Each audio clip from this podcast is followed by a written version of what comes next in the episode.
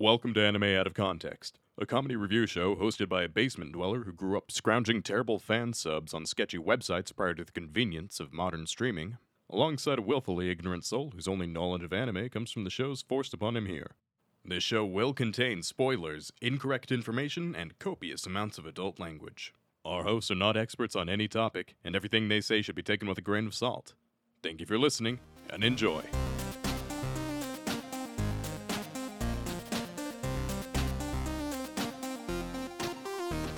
Hello and welcome to Anime Out of Context, the show where I attempt to explain the sometimes weird, sometimes wonderful, but always hilarious world of anime. And I roast some marshmallows over this all encompassing dumpster fire. I'm Sean Rollins. I'm Remington Chase. All right, Remington, I didn't want to do this today. What the fuck? Eh, that's how we're starting? That's the opening? Well, Rem, Excuse me? I know we gotta keep things lighthearted and comedic around these parts. Uh, and I'm trying to. Usually, I try to have like a clever ploy. Uh, it's No, Sean, I understand and it makes sense. does it? so what were you saying? What I was gonna say, Rem, is that uh, there's a lot of reasons for me not to want to do uh, today's anime, and I do my best to think about your your the betterment of you. You know, I try to do something. Do you? Sometimes, yes. I mean, I feel like I've been doing pretty good past couple weeks. Like I showed you I something mean, you genuinely alright. enjoyed and something that you had fun with. and, and then what, what what what about like the month before that?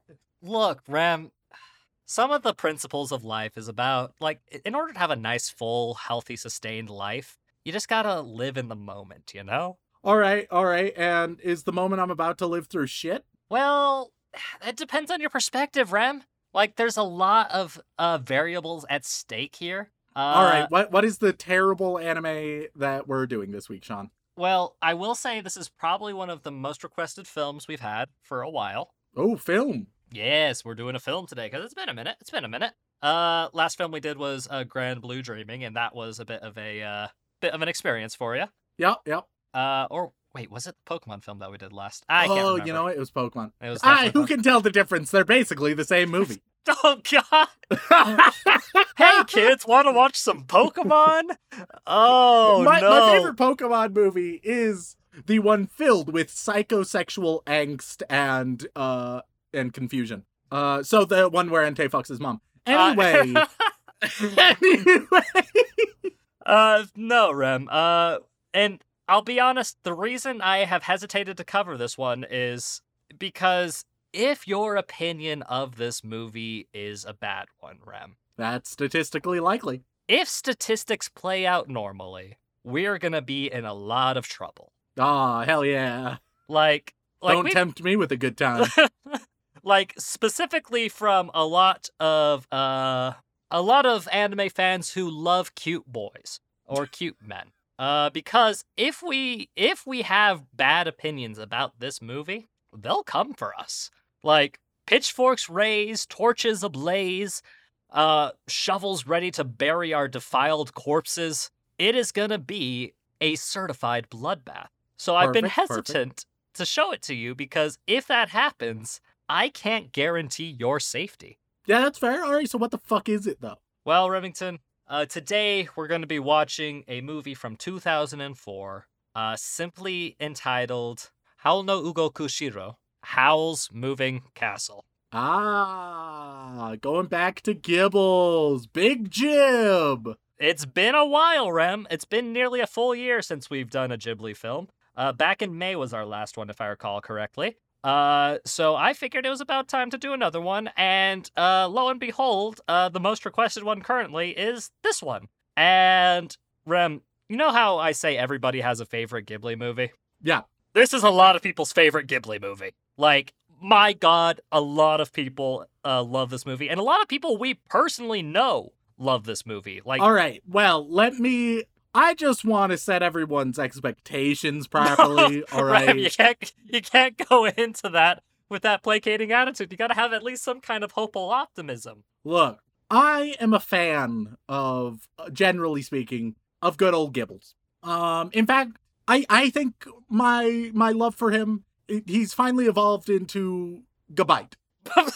and I think I think that that with that love, there's some caveats, and these caveats are in every single Ghibli film we've ever done. It's beautiful and it's super humanistic and down to earth and and delightfully vulnerable. Um, but the worst thing in literally every single Ghibli film has been the plot. Um, and, and I'm I'm on record saying the good parts of these movies are the parts with the least amount of plot, right? Um, with that being said, quick question, Sean. yeah? How much plot in comparison to to Gibble's others would would you say that uh, Howl's Moving Castle has? Well, it's based on a novel. Oh, hmm. hmm. Uh. I will say that sounds reminiscent hmm to I don't know, would I would that be the worst big jib we've done? The the fairy one. The fairy one. The Oh. brownie one. Oh, oh, Secret World of Arrietty. Yeah. Yeah, the borrowers. Borrowers. Cause once again that had good elements, but it did try to have more of a plot than others. Right. Um, Hmm. I mean, All right. All right, so I'm worried that it's based on a book. Um uh, it's based off of a uh, fairly popular uh, young adult fantasy novel from 1986. Okay, all right. A nice ancient tome. Okay, I don't think I don't think it's super appropriate to call so- a book from 1986 an ancient tome. Uh, that's borderline medieval. no Rem. I'm pretty sure that's still in the millennial generation, like at like the very beginning of it. But I'm pretty sure that's still a millennial generation. We're millennials. You can't say that crap. Yeah, but Sean, it was before me, so you know. Oh God, Rem, is everything before your year of birth just ancient history to you? Yeah. Okay, cool, cool. I didn't realize you were that basic, but that's fine. Um, yeah, no, and it is. Uh, I would say it- it's got a good amount of plot, but not so much that. Uh, let me put it this way, Rem. I haven't heard anybody complain about the plot of this movie. Oh, you haven't heard me talk about it, boy. Oh, That's why I'm scared to do this one, Here Rem. we go. Oh no, I don't want.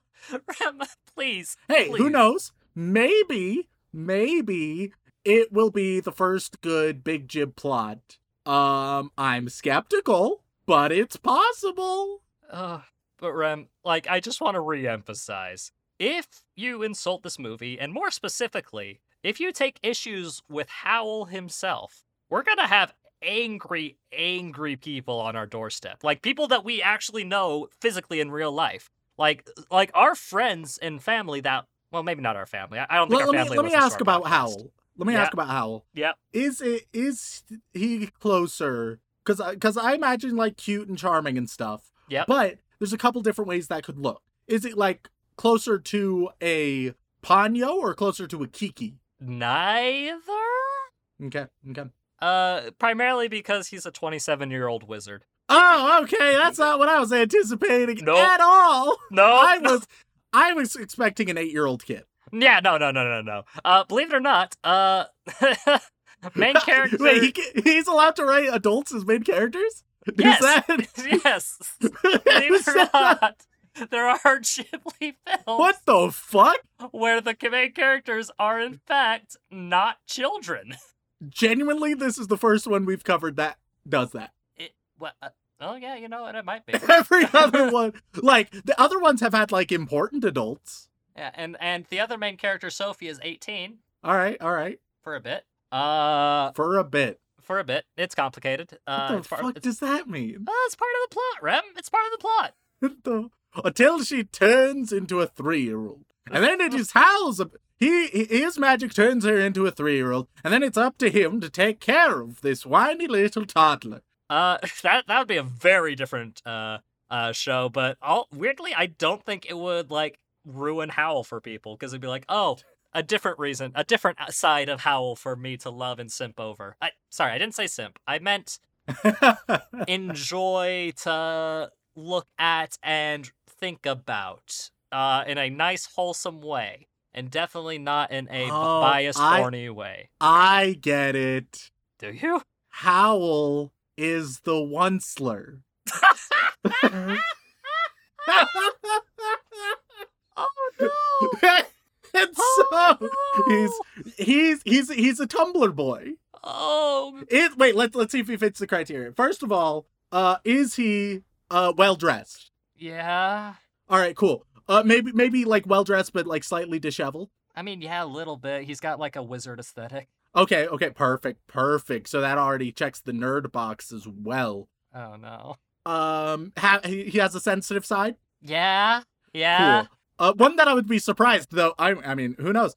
Uh, do, does he have any assholish tendencies? Like not as the main bit of him, just like a little Um. bit. hmm, I mean, he's a little. He's a little self-serving from time to time. Perfect. There we go. He's a Tumblr boy. Oh no. Oh, see, look, now that's already gonna have angry people at us.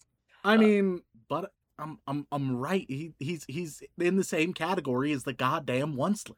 Oh God. Uh, and now the only question left is how bad can he be? I hate with all of my soul and being that not only did you pull out a very niche reference from like the mid 2010s, not only did you pull a niche reference from an awful movie, Can I can I just say there there was the first time I saw Lorax, it instantly became the worst movie I had ever seen. That that's a true fact. the thing that like drives me up a fucking wall, Remington, is that of all of the classic films you have not seen, all of the films you could have spent that hour and a half watching, you instead opted to watch Dr. Seuss's The Lorax. Who uh, what what I'm what, I- all I'm saying is who needs to watch Howl's Moving Castle when the Lorax is basically the same thing. You know what? I've changed my mind. We're gonna cover this movie, and if we die, it'll be justified. I I welcome death. Fear may be the mind killer, but damn it, this podcast is gonna be the rem killer. Oh, I- fuck. Am I'm prepared to die, Hell and yeah. I salute you. Uh, I would jump into the episode right then, but you should at least know a little bit about the plot before we start. Um, what what's there? All right, we got wait, we got Howl. Oh man, his castle is moving now. Uh, and Sophie, uh, then a spell will probably go wrong, and then all the soot sprites come out and party. Weirdly, you were really close until you mentioned the fucking soot sprites. No, yeah, no, it, uh, it's. I mean, fuck. Maybe we do just start the episode and go from there. I mean, I don't think I need to convince other people to watch it because if you haven't seen Howl's Moving Castle by now, what the fuck are you doing, Remington? uh, but with yeah, uh, literally, it's just the story about a young girl by the name of Sophie Hatter. Uh, and her interactions with Howl and his moving castle, and uh, the results of a curse. Uh, that's just kind of the broad strokes of it. It's very pretty. It's very uh lovely to watch, and hopefully, uh, we come out of this alive. So I guess without further ado, Rem, let's go watch some Howl's Moving Castle. If your opinion of this movie is a bad one, Rem, That's statistically likely. we're gonna be in a lot of trouble. I can't guarantee your safety. Good news. Okay. I have found a way to stop us getting death threats. Nom, nom, nom, nom, nom. Ah shit, my parents are pigs. Fuck them.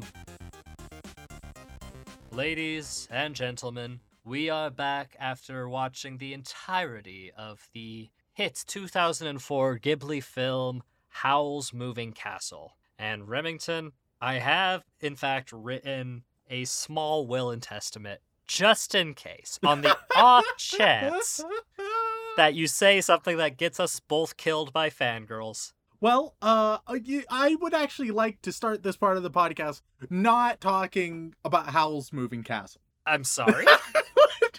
Hold- uh, hey, hey, Rem. I would like Rem, do me a to fa- temporarily deviate from it for a moment. Hey Rem, uh, hmm, I don't know if uh, you know this, but uh, usually this podcast has structure and formatting, and we usually pick like you know one show or movie, and we talk about that movie, and we make goofs along the way, and usually that's how the show goes. What's this deviating by not talking about the movie we just watched bullshit? I, you know, uh, like theater shows have intermissions, and yeah, yeah, and our intermission is literally, hey, this is the show we're gonna watch. Cut. Hey, we just watched the show. so with a nice little tasteful cut for the occasional ad if we decide to ever sure, get ads. sure. Like, you know, we, we were very specific about the format of the show. We've been doing it for four years nearly. So, uh, Over four Yeah, years. Yeah, yeah. over four years. We, uh, so, so, Sean, uh, I actually, I wanted to talk about, uh, emails. Uh, so, man, what a related topic to this high fantasy movie about a wizard in a moving oh, castle and a, a young cursed lady. What a what a such an appropriate topic. I don't even think computers fucking exist in this universe. But you want to bring up emails. so we get a lot of emails about Attack on Titan. Oh, hey, no, Rem. but John, no. All right. So into the in- interlude. We'll get to Howl's Moving Castle in a moment, but I just want to address this. We we've mentioned before we get a lot of hate mail for Attack on Titan, right? Specifically, yes. Yes. Uh, Like there's a lot of hate mail generally, but like unironically, most of the vitriolic death threats come about Attack on Titan. Uh, Yeah. well, I have good news and bad news. Good news. Okay. I have found a way to stop us getting death threats. Bad news, it's through this episode. So, Howl's Moving Castle oh, no. is kind of trash. Uh, Oh no! Rem, no! Rem, you can't do this to me, Rem. it's, it, it's a little bit tra- that doesn't mean that it's all bad it's got some amazing shit all right obviously of course but on balance taken holistically sort of trash. Now Oh God. Oh God, Rem, no. no here's the thing. Here's the thing sean. So i watched the movie right? And Yeah. i'm like i don't think that was a good movie. But everybody loves this movie.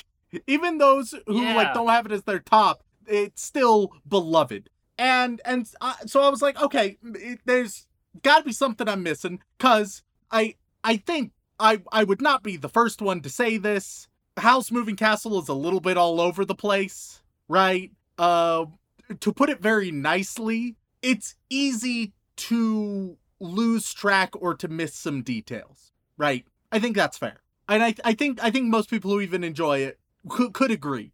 And i know that's true because during my research i found a bunch of like Howl's moving castle fans being like oh yeah really appreciated it on my like third or fourth watch uh but i i, I thought okay maybe i'm missing something maybe there's something i'm missing so i i did homework sean Uh huh. I, I decided, okay, hey, I could be wrong. Let's see some different views, different perspectives, which usually I don't do. All right. Usually you just get my unadulterated opinion, as you can tell Yeah. with how uh, uninformed it usually is. But th- this time, I I've watched multiple videos. I read a blog. There was one whole video that was like, "Howl's Moving Castle an underrated masterpiece?" Which, like, I can understand if some people think it's a masterpiece. Saying it's underrated That's a lie. That's that. I by like literally no metric can you make that claim. Uh, no, no, no, no, no, no. It's it's our most requested Ghibli aside from uh, you know,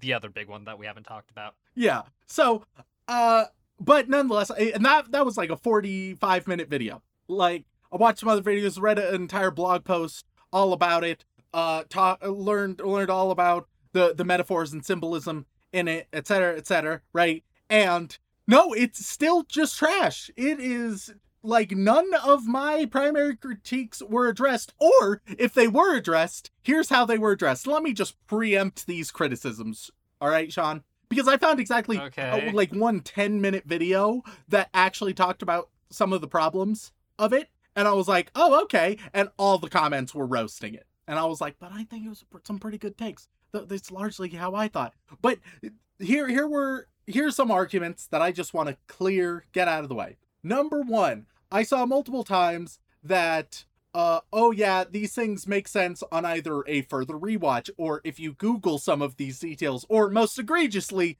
if you read the book. Uh, now, we've said before, manga doesn't matter. Same applies for books. Uh, I think that on this podcast, we are reviewing the show we are reviewing. All right.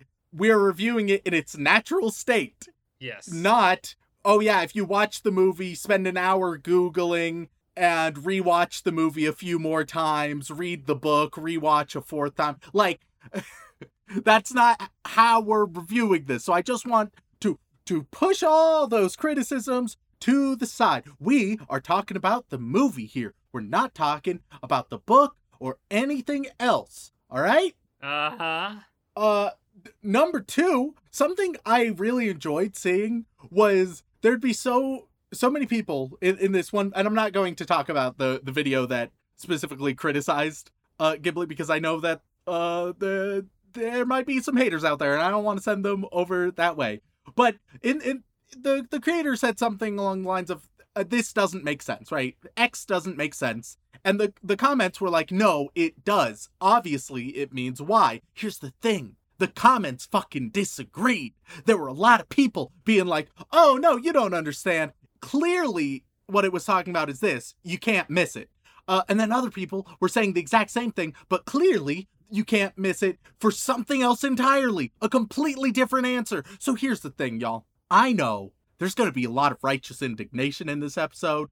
I'm preempting this with a, a nice little like 5 minute interlude just just to address it. If if you're not ready to hear some critiques about Howl's Moving Castle, you know, just don't. Just walk away. Now is a great time. All right? Perfect. Now we can get started in earnest. Rem, I just have one question for you. Uh yeah, go for it. How the fuck do you think that's gonna make people stop sending us hate mail about Attack on Titan? Well, it's because it'll enrage them to such a degree that now all all of the hate mail is going to be Howl's Moving Castle related. Hey, I hate to break it to you, bud, but when you add one uh, controversy to another controversy, that's two flavors of controversies, bud. You just doubled the hate mail we're gonna get. No, no, because like people have a limited time in the day, so the time they would dedicate doing Attack on Titan hate mail, they're going to change it up into Howl's Moving Castle hate mail. At least some of them. So at very least, we'll have some variety. Um, it, or, or, it won't get this, they'll combine the two into one mega email possibly that I'm gonna have to read. possibly.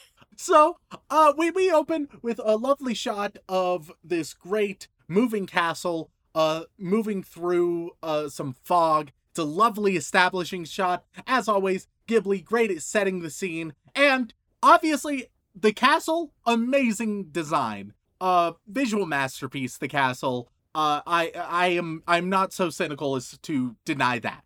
Right. It, it's it's a beautiful movie, and especially the castle. Uh, then we see our our main protagonist, Sophie. She's she's making a hat, and uh, so some other people in the hat shop, uh, just some middle aged women, basically. They're gossiping about Howl and whatnot. Uh, Sophie decides that she wants to go out. She goes out, and there's a parade or festival going on. It's a military festival, right? Um, and I was like, oh, okay, this is gonna be interesting. I wonder if they'll explore these themes of military and warfare. And the monkey's paw curls is all I'm gonna say for now. Oh, God. uh, she she runs into some uh rapey soldiers who are like, "Hello there, teenager. How are you? Hey!" And they're nice and creepy. But she gets saved by Howl. Um, and ten seconds in, I wasn't sold on Howl. Uh, he seemed like a pseudo chivalrous fuckboy, Mm, which as we Mhm. which even the show would sort of acknowledge at this stage. Yeah, not not a terrible description of the man. Not terribly inaccurate. Uh, I should also notice that I, I was watching the dub and it took a moment. This it was like possibly the first time that it, it really took me a minute to get going with the dub. Initially I was not vibing with it. Uh it, it just seemed a little bit off. Uh so I I'd probably recommend people do subs on this one. Uh, apparently from from what I've seen most people most people seem to think that they're comparable uh for Howl's Moving Castle. They they, they think uh, subs or dubs both good. I think dub not tremendous. but th- that just I I haven't seen sub, so who knows. Uh, anyway, so uh, Howl takes her her away, saves her from the guards, controls the guards away, and then a bunch of black ooze monsters show up and they start attacking. Uh, and they run away and then they walk through the sky and uh, and he drops her off uh to talk to her sister. And she chats with her sister and she she briefly talks about how she has lower self-esteem, right? Um, which is the only prominent mention before uh, the transformation that occurs. Um, which would be fine if it weren't such a major theme. Uh, we'll talk about that more. Uh, she talks to her sister, blah blah blah, a little bit low self esteem. She goes back, uh, gets to the hat shop, and then someone else arrives, and it's someone we've we've vaguely heard of uh, from now. It's the Witch of the Waste. Uh, and and she's this large woman in total like villain gear, right? Um, Ursula vibes going on, and she shows up and she curses Sophie, uh, essentially because the Witch of the Waste is sort of like a jealous ex. Um, and how dare Sophie be anywhere near Howl? It, it's a little bit convoluted, but not the worst thing. Um, but anyway, Sophie's curse is that she turns into a grandma. Uh, she's old as hell. Uh, but uh, as she mentions, she's like aghast by it. We have some some cute, funny moments with her being a grandma and just trying to figure out what to do. Right. Um, Mhm. but there's some significant problems here. This is where the the problems really start emerging, Sean Okay. because when she turns into a grandma, she becomes a new character. It is not the case where it's like, oh, a character is aged up. Let's see how that's going to go. Before turning into a grandma, Sophie had hardly any character, which is really weird from a Ghibli movie, which usually establishes such strong characterization so quickly and so well. It has not done that with Sophie yet. But now that she's a grandma, all, all we know about Sophie is that she has low self esteem, doesn't talk much, seems pretty introverted. As a grandma, suddenly she's narrating absolutely everything she's doing, super super talkative, super uh, spry and spunky, right? Um, but why? That's a weird change that doesn't feel like it was a deliberate one. But all of a sudden, when she transforms into a grandma, she is full on a different character. Like 100, it's not the case where it's like a different form of the same character. Grandma Sophie just isn't the same as as young Sophie at all. Am I am I crazy? Do you do you understand what I mean, Sean? I mean, I, I mean, I'm hearing the words you're saying, and I'm listening to them, and I'm processing them. I'm just worried that if I say something else, I'm gonna get in trouble. Oh, Sean, you're you're already on this singing chip with me. There's no hope. Uh, so I didn't. I didn't ask to hit the iceberg. I just wanted to go on a nice cruise. So, uh, in what I think is the first time out of two times that Sophie's mom shows up, uh, Sophie's mom is is like, "Oh, Sophie's not at the hat shop. That's weird." Um, and so she goes to check on Sophie's room, knocks on it. Sophie just dismisses her. Sophie can't explain her curse, though a little weird that she doesn't let her mom see her in any way and instead decides the only solution is to run away. And I don't know exactly what her plan is here because I, it ends up where she ends up at Howl's castle, but it is very clear that that isn't what she wanted. So she just thought, I'm old, time to run away from everything and everybody? Fuck my family, I guess? I don't know. Did I miss, like, once again, did I miss something? Because I don't think it was established well. Um, It just sort I'm of like, oh no, I'm old. I can't let anybody see that I'm old, so time to abandon my whole life.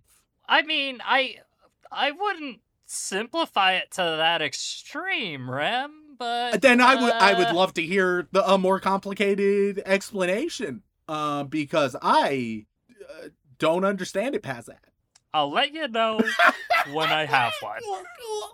Uh, so she she goes off, and and it's fun to see her just like as an old lady. Like, sure, she she's like a different character, as I've already mentioned. She's super talkative now, whereas before we had her like going through the town just being completely silent. Now she's narrating the whole journey, talking the whole way through, and it's charming. It's nice. I don't know why she wasn't doing this earlier um feels weird, but that's fine. I'm enjoying it. Uh she finds a turnip scarecrow dude um which which is fun and enjoyable and Scarecrow gives her a cane and then helps her find uh, uh, a place to stay when a storm hits and that place to stay is of course Howl's Castle. So she gets into the castle, right? Um and and that that's when we meet the fire, Calcifer. Um who's I'll be honest, fucked me up a little bit when we first got introduced to him. Uh, oh, Um, because Calcifer isn't what is in my mind as like a standard Gibbles character. Um, it, it felt very much like sort of a, especially with with the voice acting, it felt like a quasi Robin Williams genie. Um, but I actually I saw a better description of it, which was uh, Mike Wazowski, and yes, one hundred percent, this fire is Mike Wazowski. Um, uh, I mean, you do you do know that the voice actor in the English dub for uh, Calcifer is Billy Crystal, right? th- those words mean nothing, but if there's uh, if, if it is actually Mike Wazowski, he plays the same character. Um, it, it, Uh, it yeah. it's the same. Uh, but it, it it was very disorienting. But Calcifer also one of the only good characters in the entire movie. Uh, Calcifer, he's over the top. He's silly. His whole thing is, is he's he's abrasive. Uh, but but actually, uh, he'll he'll like accept some attention after a while. Uh, but he's he's overall very abrasive and, and very fun. Um, May all your bacon burn. uh, we get some more uh interludes of of seeing the hyper military state, and so it's like, oh, okay, so it seems like they are going in that direction. Cool. I'm very interested to see how they balance these themes. Whether it will be like subtle in the background, whether it'll become more important. Let's see how it goes. Um, and yeah. Uh, anyway, so uh, she falls asleep to the fire. Uh, she wakes up to some knocking, and a young boy comes and answers the door of the castle, uh, and he magics himself to look like an old man wizard. And uh, it, it's an invitation from the king inviting uh, inviting Howl to to meet up with them. Uh, essentially, from from what I gathered, it's like it's either it's sort of half council and chat, but it's also there's like a, a draft going on. Uh, so like bit of column A, bit of column B on that one. Mhm. Um, a young girl comes to buy a spell, another invitation, uh, and all of these are happening at different locations, but the same door because it's a magic door, a magic door that can open up to uh, four different locations. Uh, they they start cooking food, Sophie and the little boy, um, and eventually Howl returns and he's tired, he's pretty exhausted, but he makes breakfast. There's a really weird moment at this stage, and it's not like a terrible moment, but it's real fucking weird where for genuinely 15 seconds, they just have Calcifer the fire making loud eating sounds. And they just hold the shot for 15 seconds. And like, also, you get a look at the really beautiful food. But it's like, wow, that's beautiful food. Hey, Calcifer, can you shut your fucking mouth? Because it's it's total nom, nom, nom, nom, nom, for 15 seconds, which is too long for that. I don't know why they did it. Um, it, once again, that 'Cause- that's not terrible, but it is just weird. I mean, to be fair, one of the most iconic things in a Ghibli movie is the food scene. Sure, but why why do we need a single shot of Calcifer open mouth chewing for 15 seconds? Well, I There's mean, other shots know, of the it's- food. That's not the only one. Also, they didn't need to have him chewing through the whole shot. Well, I mean, because it's, it's like fire. Like, how would a you sentient fire it's burn like food fire? scraps? oh, you like- know, fire always chews with its mouth open. That's just a quality of fire. Have you not read the ancient Hellenistic philosophies where they describe the first principle as fire and it always eats with its mouth open? These are just the facts. That- it's it's characterization for the anthropomorphized fire. You know, I I seconds worth. I I'm so tempted, I'm not gonna do this because I care about our listeners. But Sean, Sean, to, to get you to understand, what if I I told Dylan to add 15 seconds of of just chewing sound effects right now? Don't do it, Dylan. But Sean, you would be alarmed. I mean, yeah, I would likely drive over to your apartment and punch you in the face. Yeah. Uh, so it, it's just one of those and then things. stare at Dylan while he edits to make sure he doesn't fucking do it. it's not a major critique. It's just a weird decision. Um, but nonetheless, we actually get to what I think is I, I started coming around. I thought, frankly, up till now, it's a sort of terrible start. You had some decent stuff with the grandma, but the the rest terrible start of the movie. Um, I I don't know or care about any of the characters. It seems like there's a lot going on. Pacing is really weird. Motivations are borderline non-existent or nonsensical. Uh, but now they're in the castle, and we get what I maintain is what what good old Gibbles does best at, and that is slice of life human bullshit. Uh, and and it's that Sophie decides to clean around, right? And she's hanging out with Marco and talking with Calcifer, and they're just having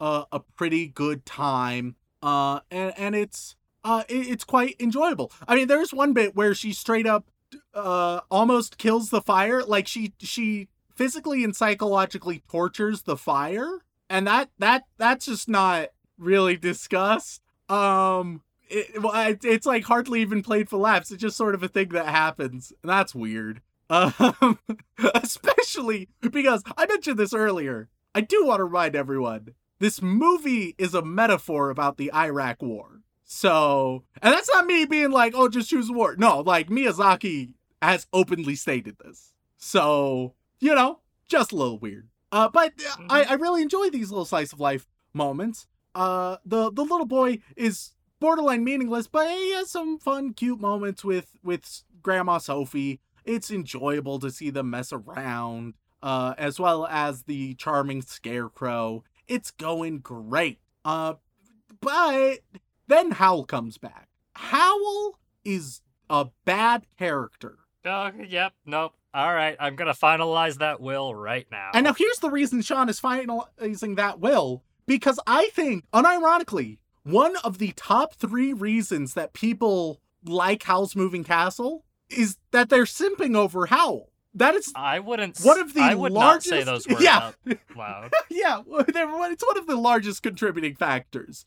I, I won't go so far as to say it's like the only reason, but top three, unironically, just people simping for Howl. Now, here's the problem Howl doesn't have consistent or good characterization. What they try to do with Howl is they they like, oh, he starts out selfish and vain and only caring about beauty, right? But then he starts to care about others and realizes the value in them. But that's not the journey he goes on.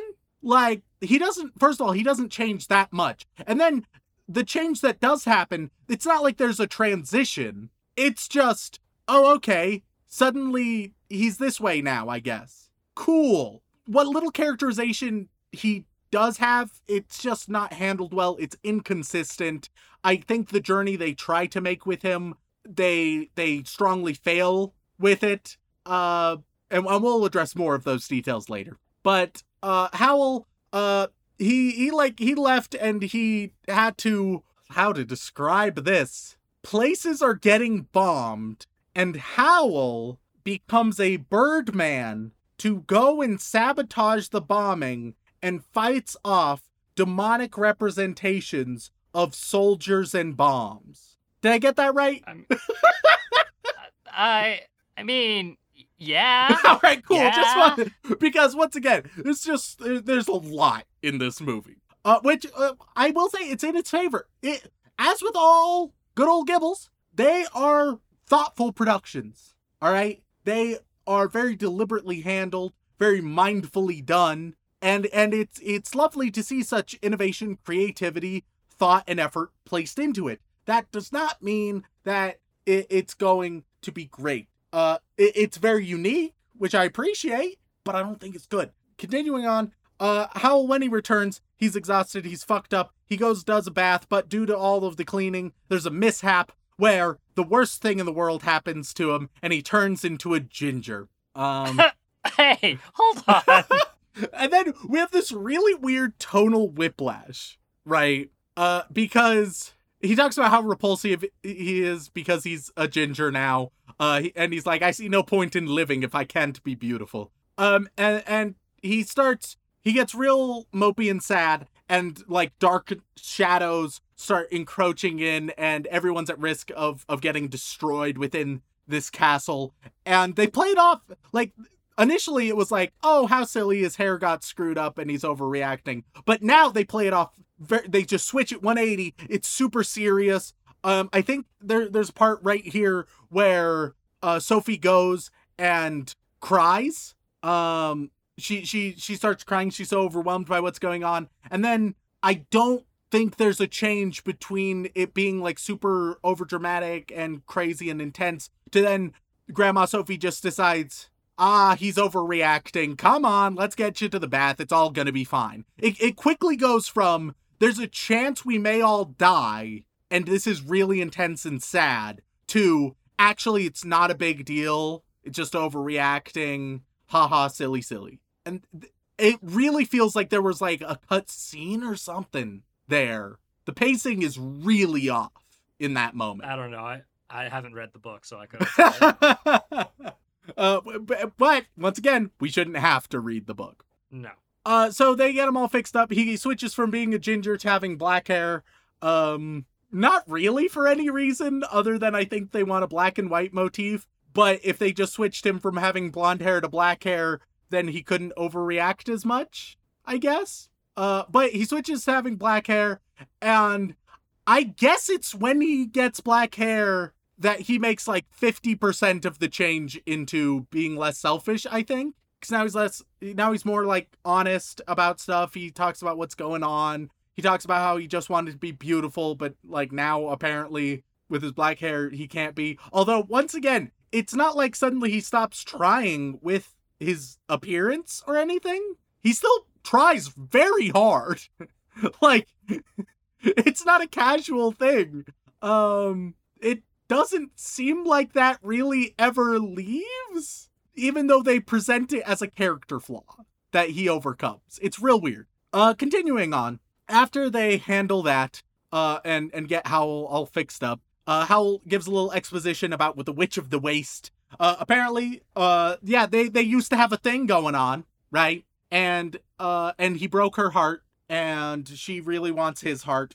Um, and then she's also been invited to meet with the king and all that fun stuff. Uh, and Howl's like, I can't visit the king, too spooked. But also, I apparently at some point, I like I promised I would, but I'll just send you, and you be like, tell them you're my mom, and that I didn't arrive, and that I'm too useless for them anyway. Cool. All right. So she goes, and he's like, oh, and I, don't worry, I'll be right behind you, but disguised. So she goes, she gets there, and a weird dog, like possibly the weirdest, ugliest anime dog I've ever seen in my life, shows up. I don't understand the design of this dog, who's it's like old and scruffy, but also has like red chicken legs, I swear to God. No, that's accurate. it's which I mean, I saw the dog and I was like, real weird design. But I mean, it is a dog, which like for me, that's a bonus. The dog is sort of shit.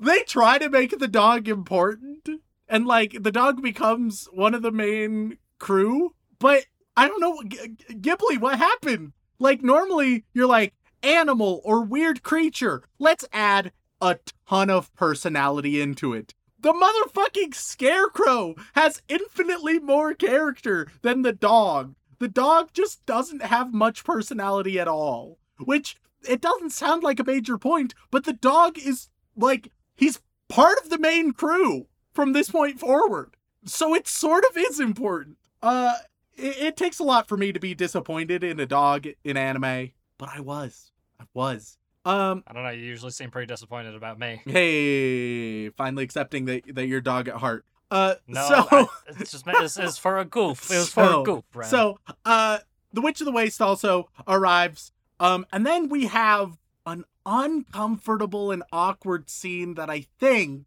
is supposed to be humorous, and that's the is it the stair scene? yeah, it's the stair scene. Yeah.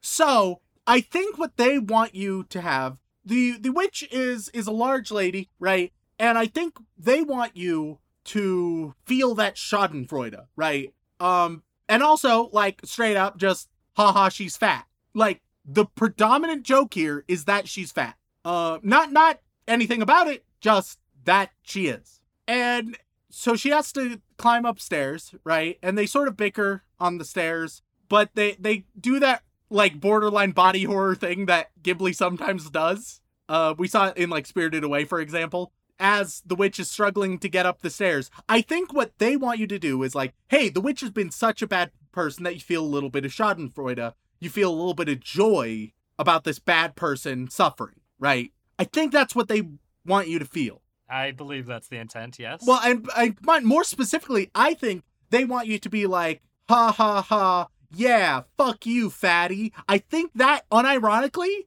is the distillation of what they how they want you to react in this scene. Um and I can't really interpret the stair scene in a different way. Two problems with that. One, not a great thing, not a great response to go for generally. Um like haha fuck you fatty. Like I, and it, don't get me wrong, it, it, it's an older production, almost 20 years at this point.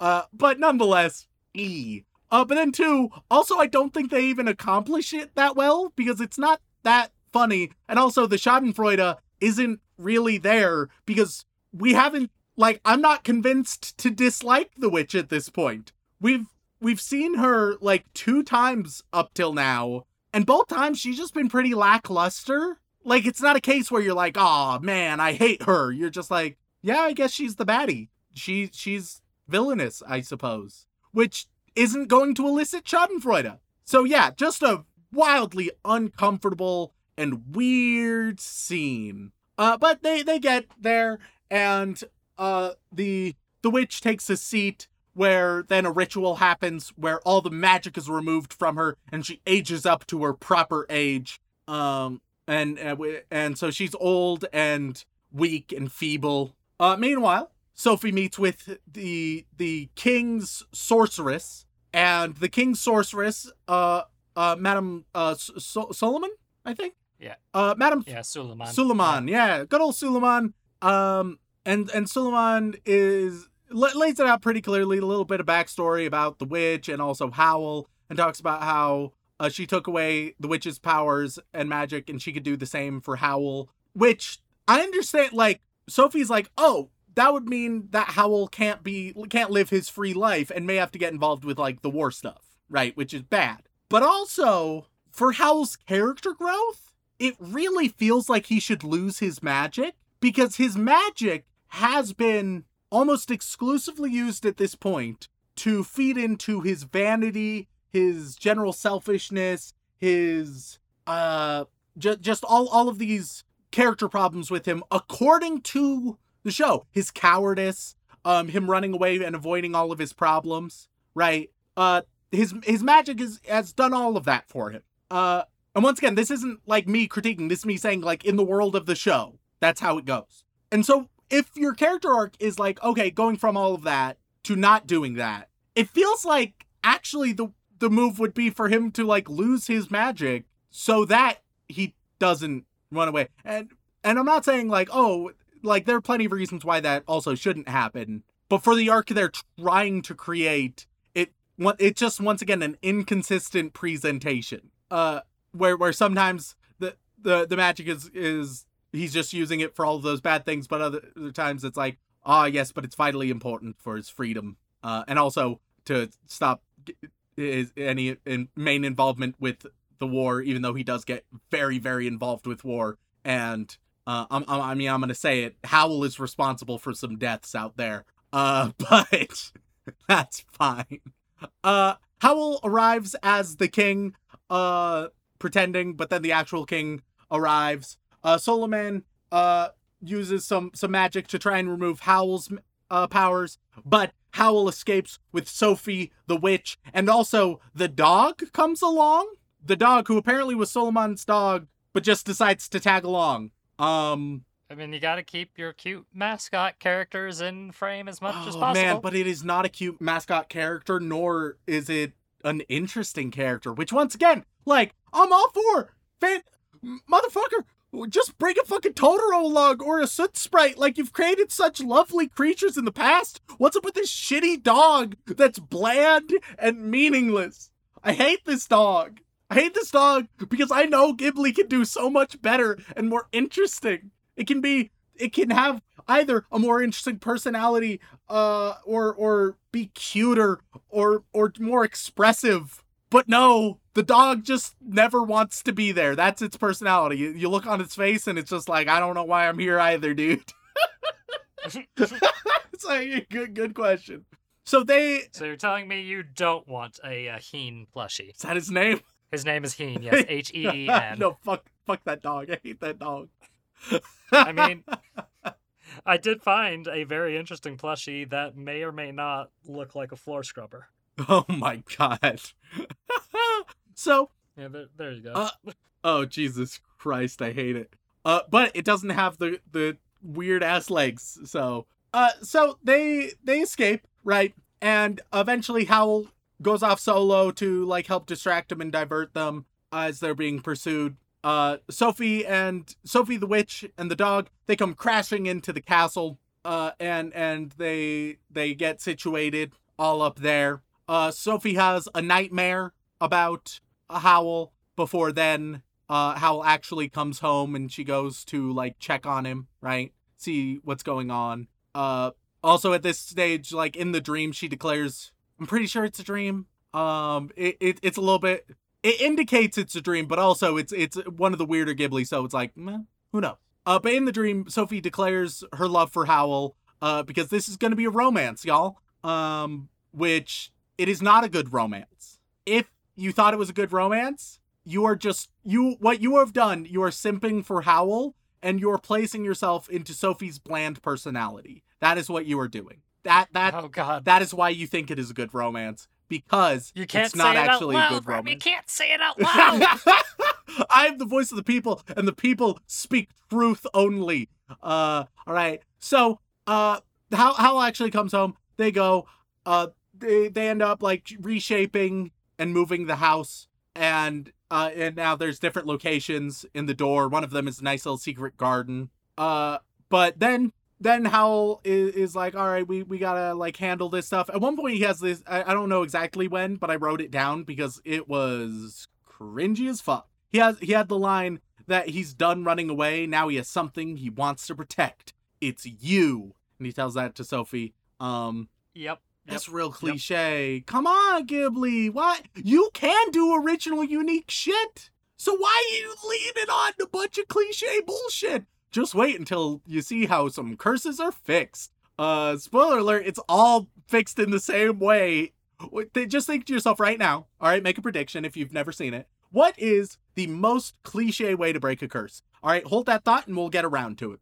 Uh, so Howl sabotages a battleship, is chased by some demons, um, fights with them. Uh, Sophie chats with the witch about love, uh, and they have a little heart to heart. Though this heart to heart is seemingly meaningless, because it seems like oh they're like having a nice connection, and now like the witch sort of understands that that Sophie's into him, but the the witch ends up imperiling all of their lives later because of her jealousy. So I don't know what this conversation does other than being like, "Hey audience, romance." Uh which no, no. Then uh we get a really weird scene. Uh which I know there's been a lot of those because th- there's not a whole lot of like I I think it was it, it might have been the South Park guys. I can't exactly remember, but they talked about like in the writing process, right? Ideally, you have a list of events and they're followed by uh so, therefore, but,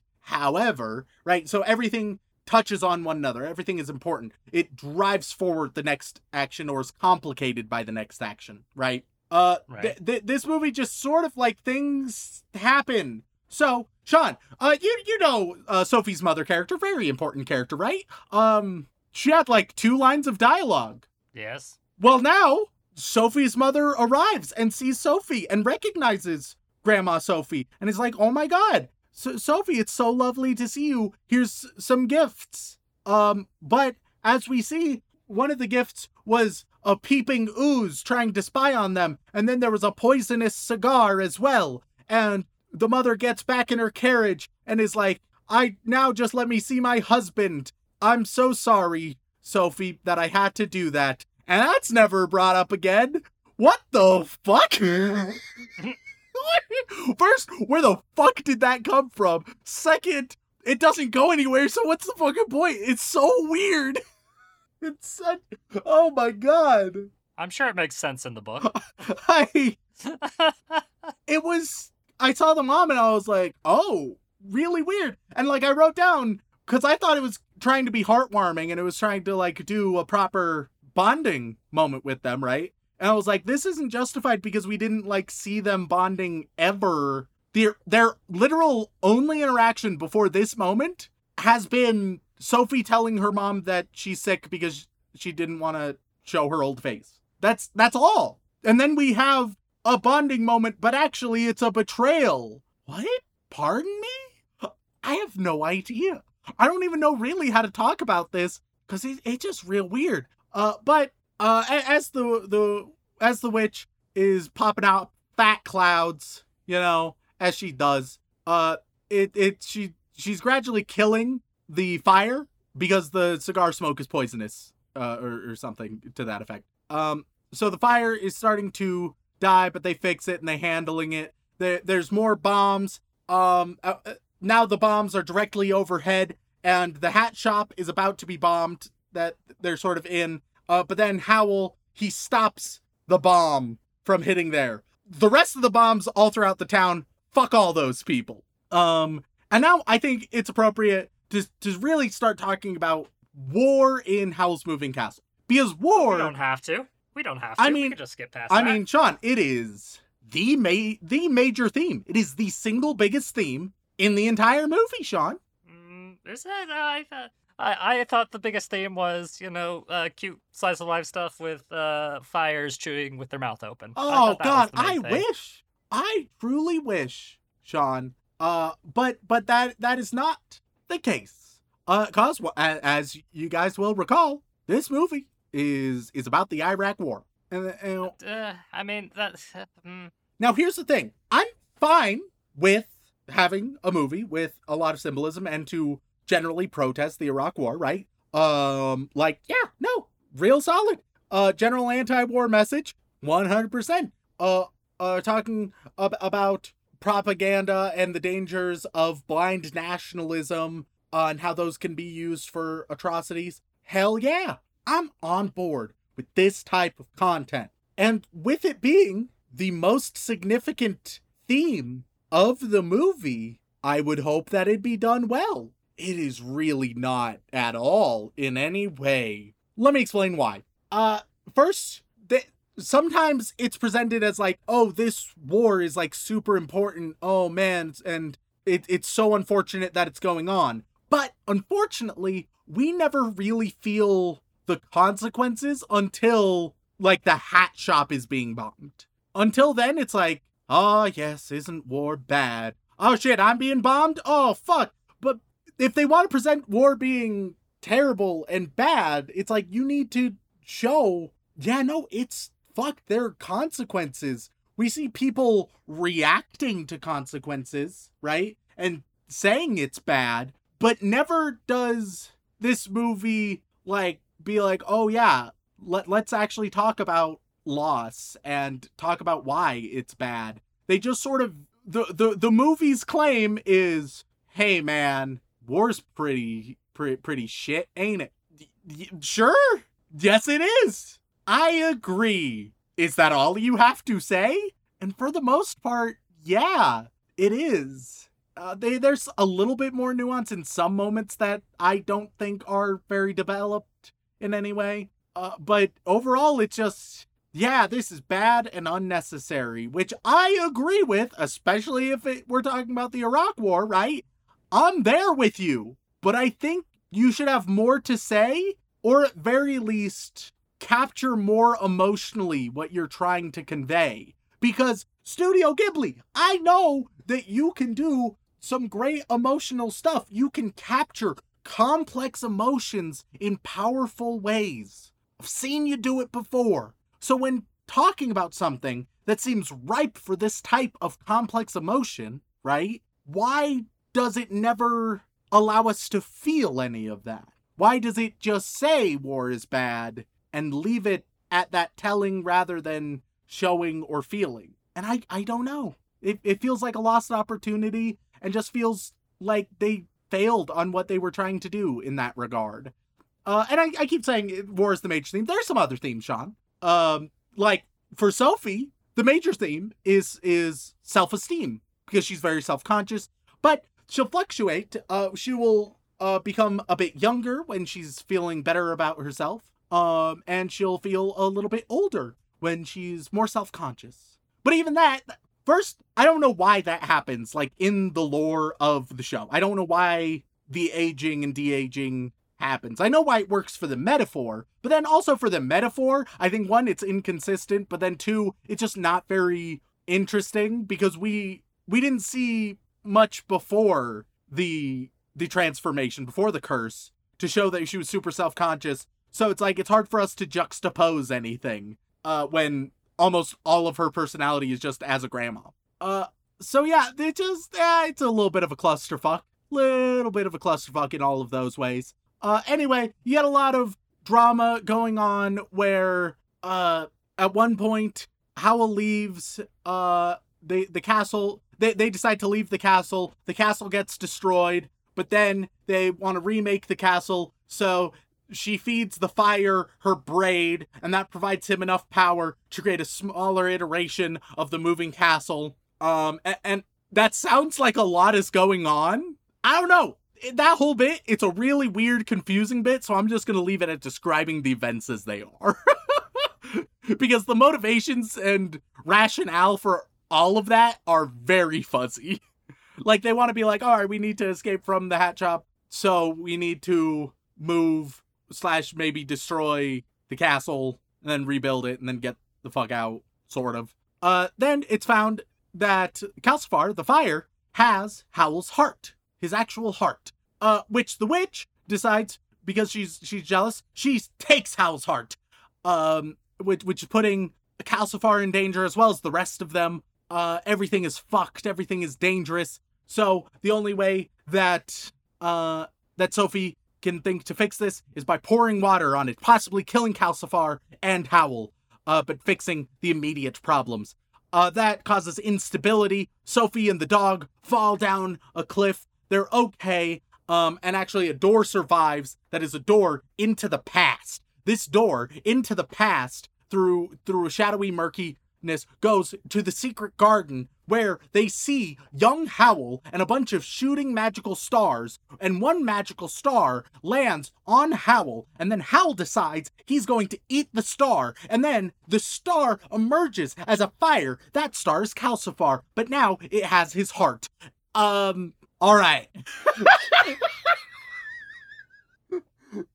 okay. So, if you've not seen the movie, you're probably a little overwhelmed. Yeah.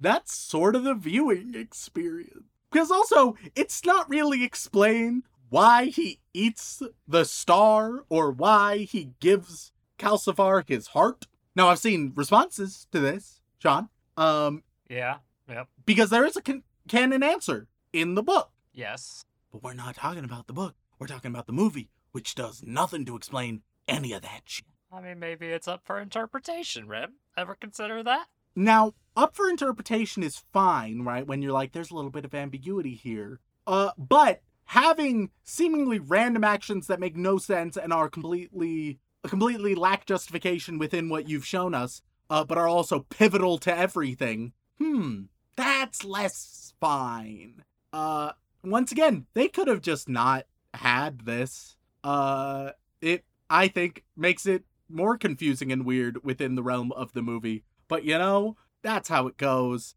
Uh, anyway, a hole swallows up Sophie, and she escapes out through the same door that uh that she went in. Um, and on uh, now Howl, for fully demon bird uh form, is is waiting. They kiss each other and reunite. Uh, they reunite with the others. The witch gives back the heart, and Calcifer is also still alive, and everything's Gucci and good on that front. Um, it's not really explained why the witch has decided to give the heart back. She says it's like, oh, I like Sophie's like, please, can I have the heart? And which is like, ah, I understand that you really, really care about this, don't you? It's like, what? Yeah, I ca- really cared about it when we were all going to die as well.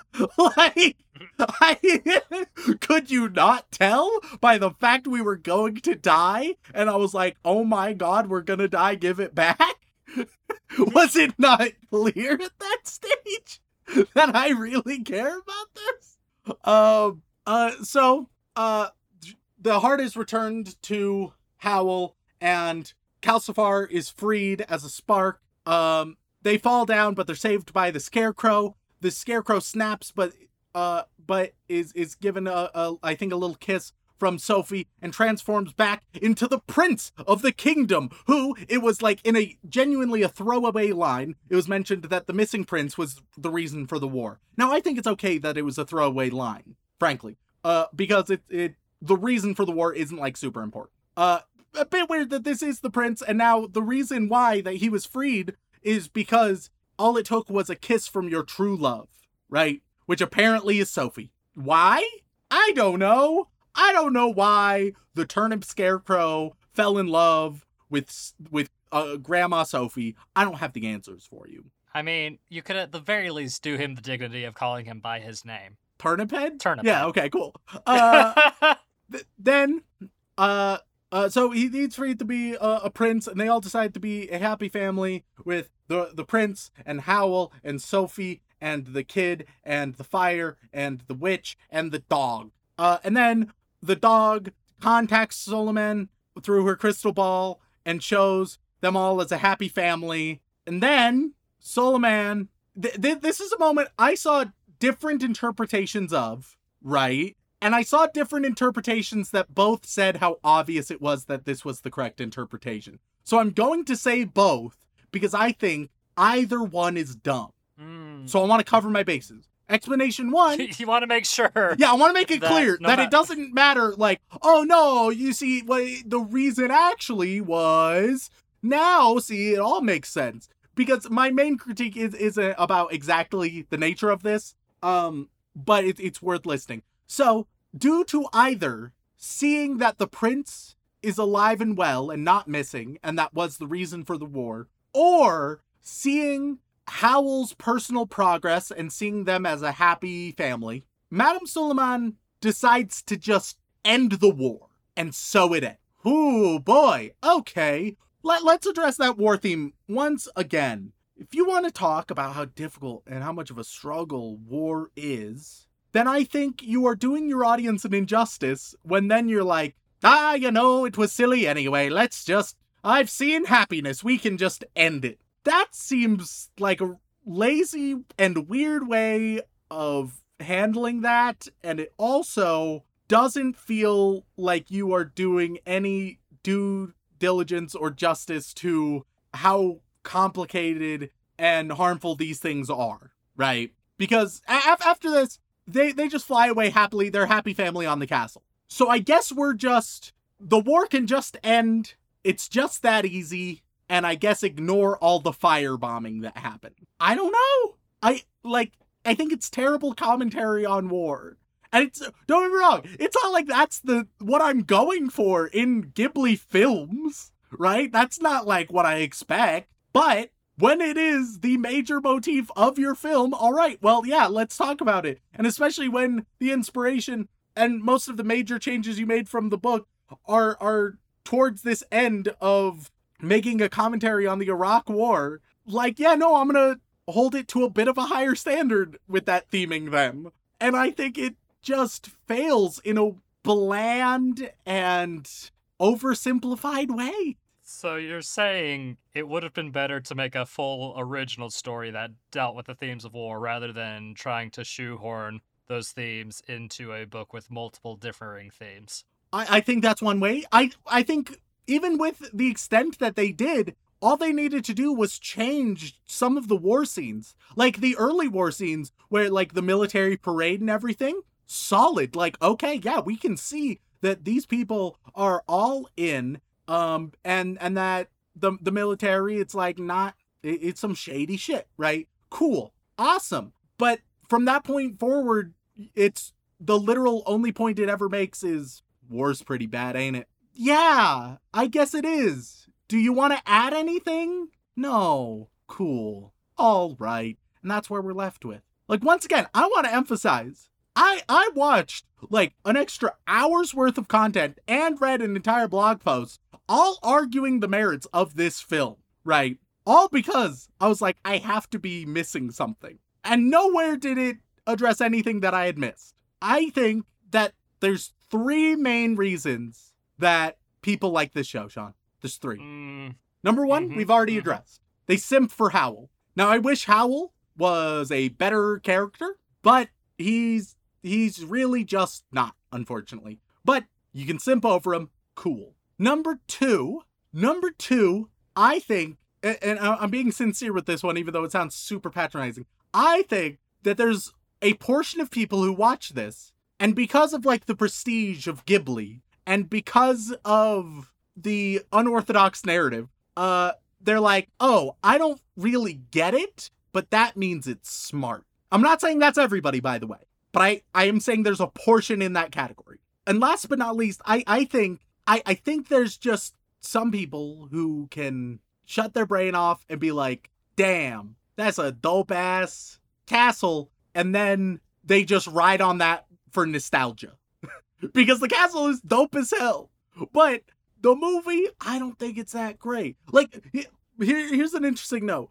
Um, Howl's Howl's Moving Castle is one of my girlfriend's favorite Ghibli films. Right, yeah. one of her all-time Yep. favorites. First of all, she like, and she remembered many of the characters, many of the moments. She did not remember that there was a war going on in the movie. Um, even though once again, it is like the thing. Uh, which indicates like that's not the thing people are remembering. They they might remember like sort of the vague visuals of of this holistic view, right? Which once again, I get down with some Ghibli visuals. Solid shit. Um, but I just think there needs to be some more. Uh, so I know there's gonna be a lot of people. There's gonna be so many people being like, Remington, you just didn't get it. Uh, and then a solid 30% of those people are then going to list something I addressed. Because that happens a lot.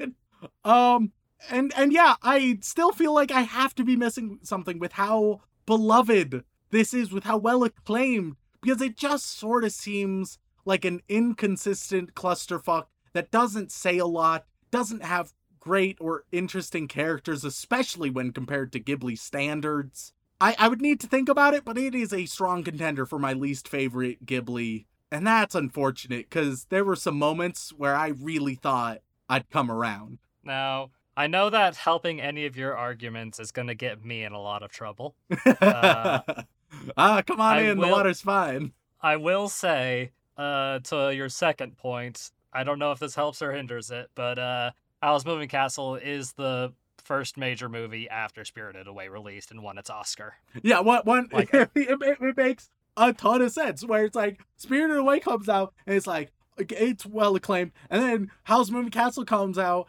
and I, I think there are a lot of people just sort of riding that prestige and being like, no, it has to be good, therefore. And look, if you really enjoy Howl's, which I know is almost all of you, that's fine. Good for you. I wish I could, but there's just far, far too many reasons that make it difficult for me. I think it's a poor war story. I think it's a poor love story. Um, I I think it's a poor drama, and I think astoundingly for Ghibli, the slice of life moments there's so few, and they don't they aren't as high caliber as we're used to. But it is a dope castle. Oh God, we're in trouble this time, Rem. Um, I will also uh cut this off at the head because I know, be, based on your specific criticisms, we're going to get a lot of recommendations for another Ghibli film uh that handles similar themes but in a uh much better way, according to everybody else. Uh, so before they send those emails, yes, we will cover the grave and the fireflies. We will cover it eventually. Don't worry, we will. Uh, it's on the list, but there's a reason I've been saving it. I, So I, I just feel like like I, I feel like there's just some disconnect between me and Ghibli because I, I often appreciate the studio's like originality and they have such a distinct style and voice, right? And I love that. I love seeing that, especially in the wave of cookie cutter copy paste isekai nonsense, right? It's so nice to see something unique and and thoughtful. But that isn't all it takes. Like I might even recommend to a lot of people to like to watch Howl's Moving Castle. Uh, it, it especially like if only for its cultural relevance. But I think while it could be important and while it can have valuable qualities, at the end of the day, I don't think it's a good movie. Oh, it was nice having a podcast with you, buddy. Uh, we did pretty good so far. Four years ain't nothing to sneeze at, really. I, honestly, I think we did solid. And I'm gonna keep my thoughts to myself because if I say anything that agrees with you, I'm in trouble. uh, they they all know, Uh, Sean. They they they all know. I don't think they do. I think I think I've kept it on the pretty down low. Try, trying to get All that things- plausible deniability. Yeah, no, no. I, yeah, what I don't say can't be used against me in a court of weebs. Uh, so I suppose I'd have to ask Remington, care to take a guess at what the MAL score for Howl's Moving Castle is? Oh my god, I think it's gonna be like eight point eight to no fuck. I'm gonna say nine. I think it's gonna be a fucking nine. Wow. Um. Well. Uh. With surprisingly only seven hundred and fifty thousand ratings. Uh. Howl's Moving Castle is actually only sitting at eight point six six. Okay, okay, okay. Higher than I think it deserves, but lower than I anticipated it to be. So there are some people, there are some dissenters uh, out there who uh, aren't as big of a fan, but there aren't that many. Uh, how should we say? Uh, like one star reviews or two star reviews. Let me, let me put it this It's way. e- Right now, if if memory serves correctly, Totoro and Kiki's are my top two Ghiblis. Right. Um, they're also like the most slice of life casual shit. For the love of God, Ghibli, stay with the human slice of life stuff. Since day one, it has been apparent to me that plot is not the strong point, but really human interactions and and just capturing the humanity of a moment. I care about Studio Ghibli films far more when it's just like, oh man, I hope things go well for this character. I want them to be happy. Rather than, oh man, the Iraq war is fucked hated. Oh boy. Uh, and this is the part where I tell you that there hasn't really been a new uh, Ghibli film in quite some time. Uh, but hey, you know, it's fine. It's fine. Uh, because as things stand, Remington, it looks like there is a finite amount of Ghibli movies for us to cover. Oh shit. Uh, which is why I've been saving two of the most popular requests for near the end. Uh, we still have a few more in betweeners to get to, and some that I'm that we're probably never going to cover unless we get a lot of requests. yeah, I mean, there's like 20 something. Yeah, and I will say, like I said, that this is the first major one after Spirited Away. Uh, there are like three others in between, but uh, two of them don't matter. And I'm sorry, if y'all, but no matter how much you love The Cat Returns, uh, not many people give a fuck about The Cat Returns. I'm sorry. oh man, sorry, they made a true. sequel to my favorite musical, and Miyazaki produced. You can't even finish the joke.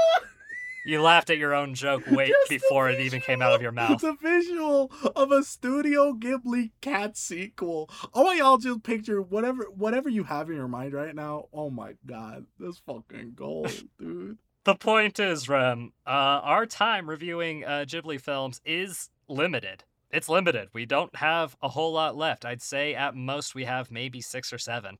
That's still.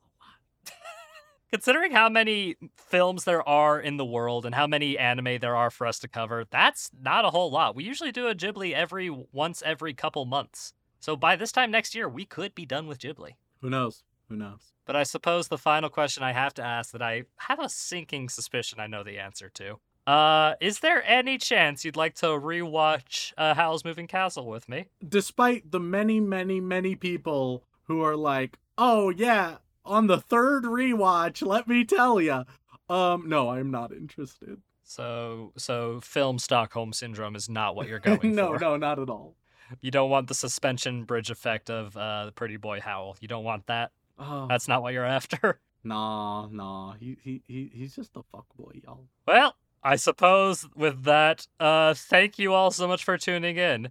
If you enjoyed Rem ripping out your burning heart and stamping on it, uh, along with all of your other childhood dreams, then please head on over to uh, wherever you get your podcasts, whether that be Apple Podcasts, Podbean, Spotify, Stitcher, and then leave us a review. It means the world to us, and we do read every single one.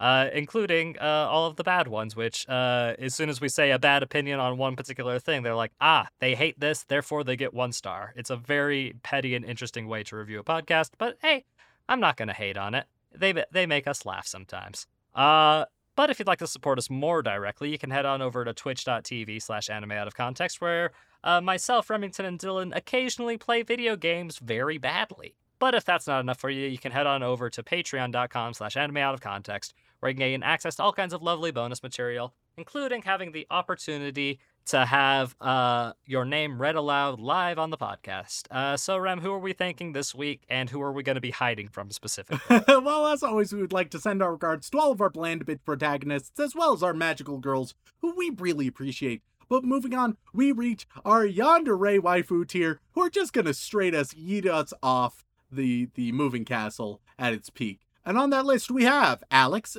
Zorena, Xanax, Yontosaurus Rex, Yandere Neko, Yahir, Why Shone, Whoever told you that is either a ghost or a bitch. What does a little sister ride? A Nissan. Walk Me Home Gently, Wacky Hypotheticals, Veiny Jordan, Juliana, Trifingers Horse But Whole, uh, Trenton Farrell, Totally God, Titan CNH, The Susanator, that film guy. That was the worst throw ever of all time. Sorry it took me so long to fix my name, ADHD and all that jazz. Silent Secondary, Shoujo Addict, Don't Send Help, Send Me More Romance Tropes because my husband isn't a romantic is the title of my light novel. Sean sure looks sexy in those cat ears, right fellas? Salty Pretzel, Ross Um. Palmer, Rhiannon Williams, Remington Merrill. Remington and Sean, it's up to you to be funny or I'm giving up and dropping out of school. Uh, ready to be isekai'd. Pasta la vista, you have mama'd your last Mia. Welcome back, Sean. I hope it was worth it.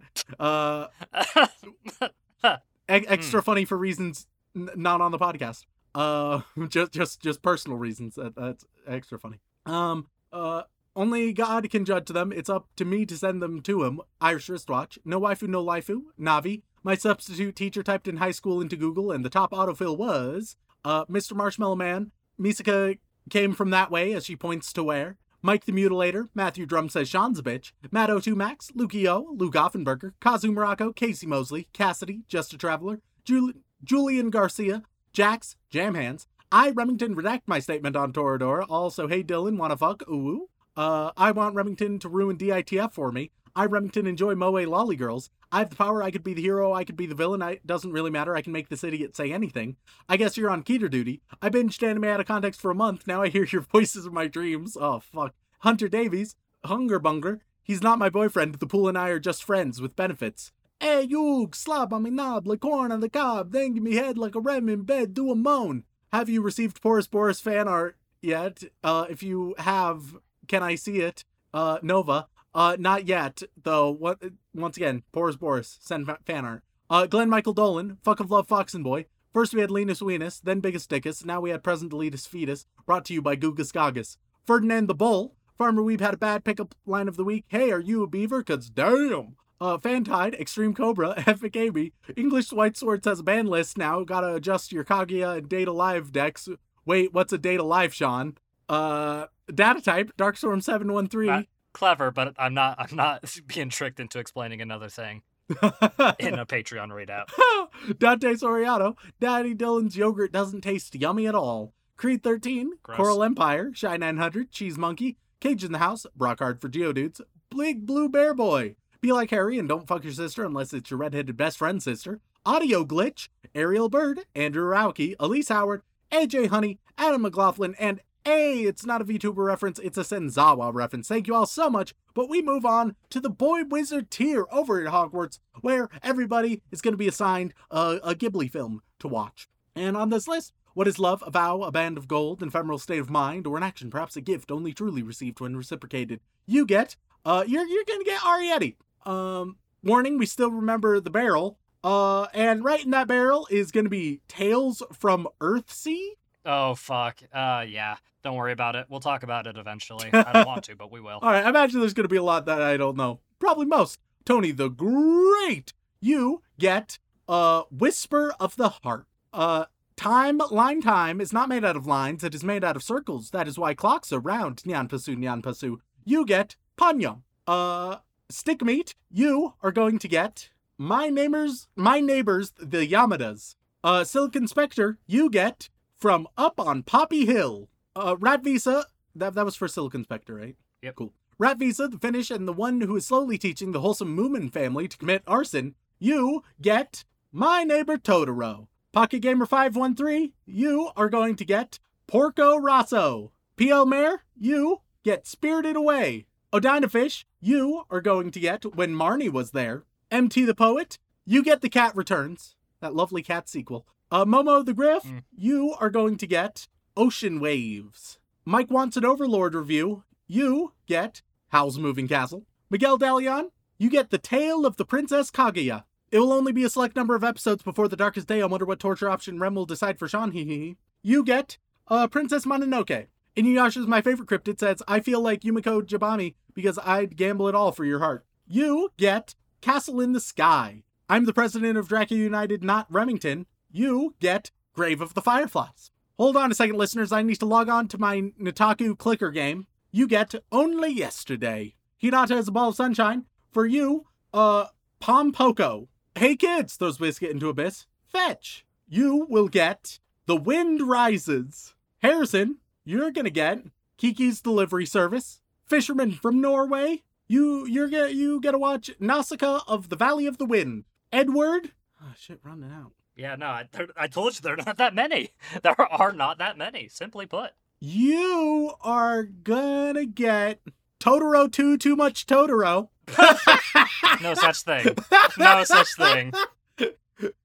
Uh, Derpy Pangu, you get Kiki's retail job. Beethoven 1201, aka Koizumi, you are going to get Ah shit, my parents are pigs, fuck them. Uh, I. Ba- mm, like dismiss them, neglect them, don't have sex. yeah, no. oh, uh, babe, do you work at Build-A-Bear? Because I'd stuff you. You get, you get Howl 2, The Return of Calcifer, uh, which take place in Agrabah. Um, All Father's Curse Fact of the Week. It's gonna be very poor. It's gonna be very poorly animated because of a massive, uh, well-justified strike as well. That's the only downside. Oh, fuck. Um, All Father's Curse Fact of the Week in the Spirit of Lent. We have an Easter one this week. Jesus, by definition, was a lich. Uh, you get Despicable Me 8, the one with the soot sprites. Uh, Uh. Aaron Hayland. Uh, you you get the ten hour cat of just the a ten hour cut of just the cat from Kiki's delivery service. To section, I have to show you my Rule Thirty Four of Yui. It's my favorite of my many folders. Um, you are going to get my neighbor Bill. just about Bill, the the neighbor. Just good old Bill. And last but not least, Bill from Left 4 Dead. in the boy Uh, wizard tier, we have dash dot dot dot dot dot dot dot dot dot dot dot dot dash dot dot dot dash dot dot dash dot dash dot dot dot dot dash dash dash dot dash dash dot dot dash dot dot dot dot dot dot dot dash dot dot dot dot dot dot dash dot dash dot dash dash dash dash dash dot dot dash dot dash dot walls from Lord Brock Doof. Um, you get nothing for having to make me read that cursed bullshit once more. Uh, no You're denying. I'm depriving Lord Brockdoof. Um. It could, for all we know, it could be a very nice message in Morse code. We All don't right. You know what? Here, uh, Dylan, just put something here in in Morse code. dot dot dot dot dot dot dot dot dash dot dot dash dash dot dot dash dash dot dash dot dot dot dash dot dot dash dash dot dash dash dash dash dot dot dot dot dot dot dot dot dot dash dot dot dot dash dot dash dot dash dash dot dash dot dot dot dot dash dash dot dash dot dot dot dot dot dot dot dash dot dot dash dash dot dash dot dash dash dot Cool. That that's that's your movie, uh, Lord Lord Brockdoof. There you go. Um. Moving on. Finally, we reach the inappropriate Joey Wheeler tier, uh, where uh everybody is gonna get their own pet. Uh, and Sean will recreate Joey's reactions to these pets that you are getting. All right. So first, Sean, we should watch Helsing Bridge next week. Uh, you are going to get. Oh my God, you're gonna get a, a one of the large ducks, the Sauna ducks from Spirited Away. Is it appropriate to call those a pet? I got, I'm pretty sure they're sentient, my guy. Well, our lovely patron is getting one as a pet, so How would how Hey, would you? I don't know if this is ethically appropriate, but hey, they're cute and I want to give them a hug. Perfect. Perfect. Uh, magic. Hey, magic ice ball. Uh, you are going to get. Uh, uh, you get medium-sized Totoro. You know, I don't know about this particular Totoro. He's not as cuddly as the big one, but you know what? I can at least wrap my arms around him. Uh, to my dear, dear old mom. Uh, gonna get uh soot sprite. Uh, yeah, I don't know if this is really a good pet because I don't think I can really handle it, and my hands just keep getting dirty, and I'm worried I'm gonna crush it. And now, last but certainly not least, going above and beyond, Dylan Hayden is gonna get a twofer. Little game of cat and mouse. Dylan, you're gonna get Nia from Arrietty and Baby Bo, who, who, who, who from Spirited Away, but like Uh, as as as the rat. as the rat. Yeah. Okay. Uh, hey, Yugs, uh, I know the duck thing was an ethical quandary, but are we really gonna keep this baby rat? And I don't mean like it's a baby rat. I mean it's a baby that got turned into a rat. And I don't know if that's okay. It's an obscene. I just don't know if that's okay. Oh, well, there we go. If you want to reach out, whether it's for a comment, question, feedback, or recommendation, feel free to tweet us at AnimeConPod on Twitter or send an email over onto animeoutofcontext at gmail.com. Once again, guys, thank you all so much for tuning in. We love you all very much. And as always, don't fuck your sister.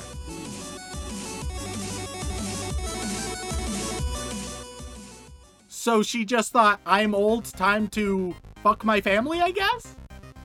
This movie is a metaphor about Miyazaki's veiny dick. And that's not me being like, no, like Miyazaki has openly stated this. I do my best to think about your little penis. You know, I try to do something. Do you? Sometimes, yes. I'm so tempted. And I'm not going to do this because I care about our listeners. But Sean, Sean, to, to get you to understand, what if I I told Dylan to add 15 seconds of of just chewing sound effects right now? Don't do it, Dylan.